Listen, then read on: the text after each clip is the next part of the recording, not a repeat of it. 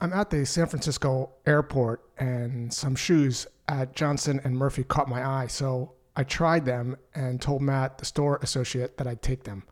At the register, Matt asked such a simple, brilliant question. This is what he said.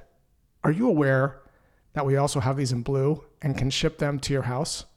I said, no, I'm good, man. I'll just take them in gray. And then Matt said, got it. Hey, one last question. Since you live in Florida, do you wear polo shirts? And I said, I do. And then here's what Matt said.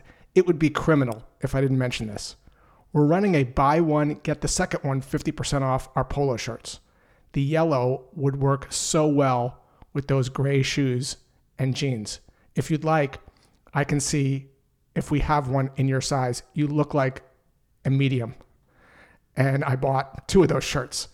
Imagine if you're an account manager and you simply go back to your accounts and say, are you aware that we also do X? X being some other way you could potentially help your client.